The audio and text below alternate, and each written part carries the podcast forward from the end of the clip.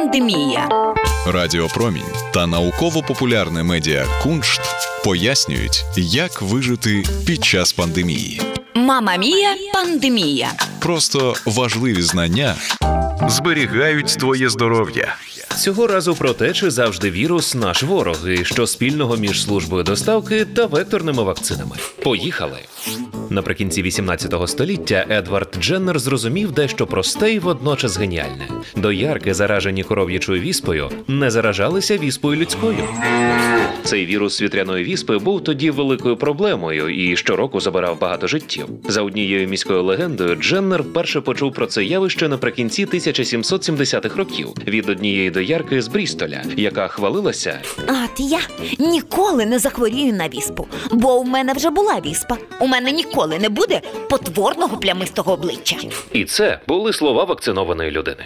40 років тому вчені зрозуміли, що віруси далеко не завжди наші вороги, і їм вдалося обернути деяких з них на користь людству. Сьогодні у рубриці пояснюємо, як працюють векторні вакцини, наприклад, вакцина від коронавірусу AstraZeneca. Мама Мія пандемія. Інформація верифікована. По своїй суді, вірус це такий футляр з білків. Всередині футляра лежить генетична інформація, тобто молекула ДНК або РНК. Вони містять інструкції з побудови таких же футлярів вірусних білків. Ціль життя вірусу дуже проста: усе, що необхідно, доставити ДНК або РНК в клітину. А далі вірус, використовуючи місцеву фабрику з виробництва інших клітин, і створює копії себе. Ці копії заражатимуть нові нові клітини. Так запускається інфекційний процес, а через декілька днів нам стає погано. А що як використати вірус як кур'єра, зробити повністю безпечним, а всередину футляра запакувати інформацію про інший небезпечний вірус? Організм цю інформацію обробить і видасть інструкції імунній системі, як цієї небезпеки позбутись. Так, ніби одного прекрасного ранку у ваші двері подзвонив поштар і вручив костюм богатиря, невразливого до інфекцій. Це і є механізм дії векторної вакцини. Докладно про це знає лікар-інфекціоніст, доцент Національного університету охорони здоров'я України Федір Лапій. Мама Мія пандемія. Не панікуй, а довіряй науці. Якщо просто пояснити, що таке векторна вакцина, то спочатку потрібно дійсно розібратися, що таке вектор. Вектор це інший вірус. В даному випадку ми говоримо про інший вірус, коли мова йде про вакцини. Вектор це той, хто доставляє. Що саме він доставляє? Він доставляє інструкцію всередину нашої клітини, в якій, наприклад, вказано, як ця клітина повинна виготовити спайк протеїн, тобто білок, за допомогою якого вірус збудник COVID-19, який називається SARS-CoV-2, приєднується до нашої клітини, і потім е, е, зрозуміло, що проникає всередину клітини.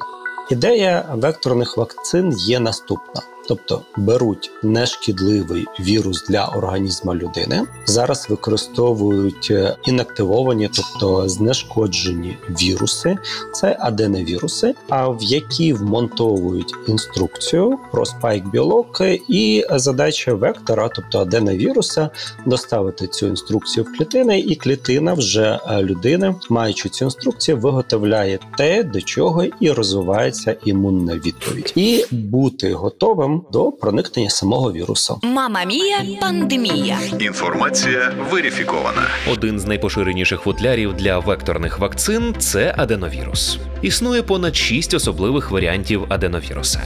До кожного наша імунна система підбирає унікальний вид антитіл.